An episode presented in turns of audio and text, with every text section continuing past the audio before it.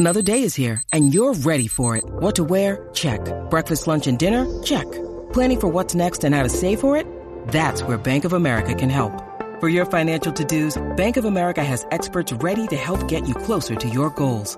Get started at one of our local financial centers or 24-7 in our mobile banking app. Find a location near you at bankofamerica.com slash talk to us. What would you like the power to do? Mobile banking requires downloading the app and is only available for select devices. Message and data rates may apply. Bank of America and a member FDIC.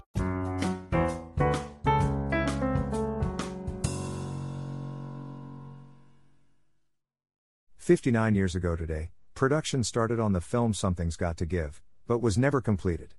It was to be a remake of the Irene Dunne Cary Grant screwball comedy My Favorite Wife, 1940, starring Marilyn Monroe, Dean Martin, and Cyd Charisse. It was Monroe's last work, but from the beginning its production was disrupted by her personal troubles, and after her death on August 4, 1962, the film was abandoned. Most of its completed footage remained unseen for many years. Marilyn Monroe had been absent from the screen for over a year. She had recently undergone gallbladder surgery and had lost more than 25 pounds, reaching the lowest weight of her adult life. Before shooting had begun, Monroe had let producer Henry Weinstein know that she had been asked by the White House to perform for President John F. Kennedy at Madison Square Garden in honor of his birthday on May 29, 1962. The producer granted her permission to attend the gala, believing there would be no problems on the set. Watching the footage and looking at the still photography is so very achingly sad. Title Something's Got to Give. Directed by George Cukor. Produced by Henry T. Weinstein.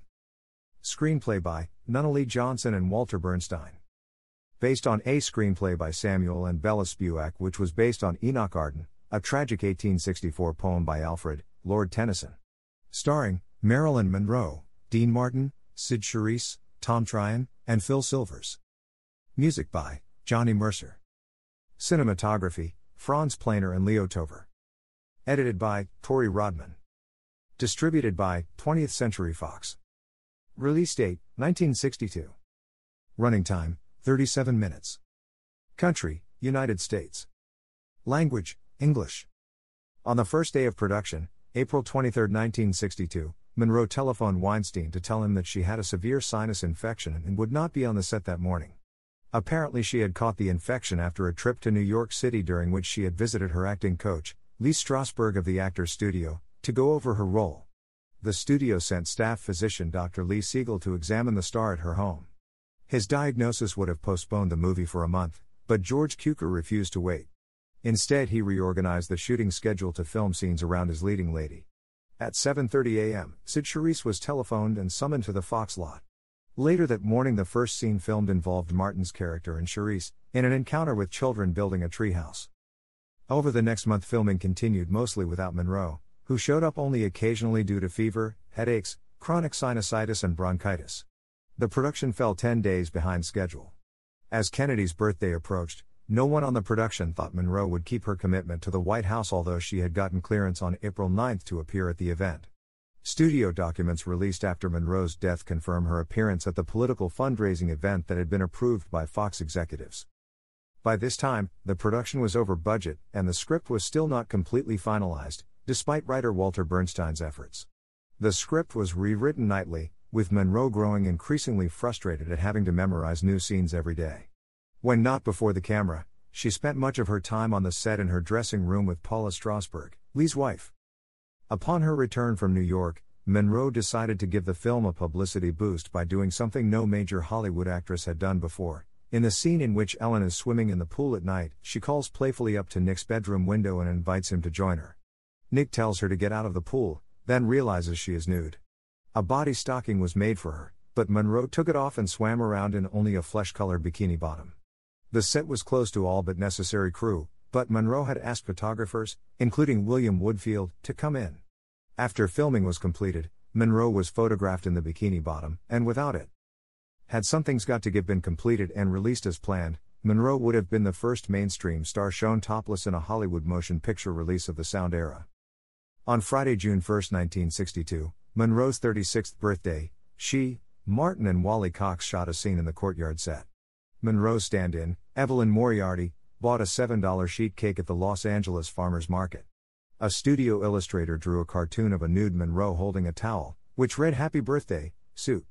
It was to be used as a birthday card, and signed by the cast and crew. The cast attempted to celebrate when Monroe arrived, but Cukor insisted that they wait until 6 p.m., the end of the working day, because he wanted to get a full day's work out of her. It would be Monroe's last day on the set. She left the party with Cox, and had borrowed the fur trimmed gray suit she had worn while filming that day because she was to attend a muscular dystrophy fundraiser at Dodger Stadium that evening with her former husband Joe DiMaggio and co star Dean Martin's young son, Dean Paul Martin. On Monday, June 4, 1962, Monroe phoned Henry Weinstein to inform him that she would not be on set that day once again.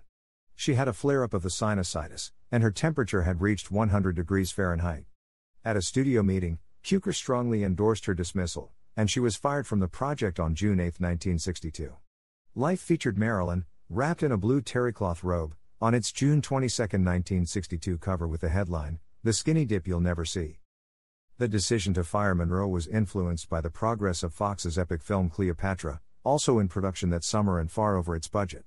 Executives had planned a Christmas holiday release for Something's Got to Give, as a source of revenue to offset Cleopatra's increasing cost. Monroe quickly gave interviews and photo essays for Life, Cosmopolitan, and Vogue magazines. The Life interview with Richard Meryman, published on August 3, 1962, just two days before her death, included her reflections on the positive and negative aspects of fame. Fame is fickle, she said. I now live in my work and in a few relationships with a few people I can really count on. Fame will go by, and so long, I've had you, fame. If it goes by, I've always known it was fickle. So, at least it's something I experienced, but that's not where I live. After Monroe's dismissal, her role was offered to actresses Kim Novak and Shirley MacLaine, but both declined. It was soon reported that she was to be replaced with Lee Remick, who was fitted into Monroe's costumes and photographed with Cukor. Dean Martin had final approval of his leading lady, and refused to continue without Monroe. Aside from being friends with Martin, Monroe had personally selected the cast, including Martin and Cox, over Fox's desire she do the film with James Garner and Don Knotts, the two stars who ended up in the Doris Day version. Fox relented and rehired her, even agreeing to pay her more than her previous salary of $100,000 with the stipulation that she make this and one more film at $500,000 per film, plus a bonus if completed on time. The second film was slated to be What a Way to Go, which was eventually filmed with Shirley MacLaine.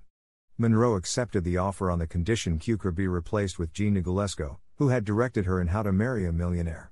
Filming was set to resume in October, but no more work was done after Monroe's death on August 5.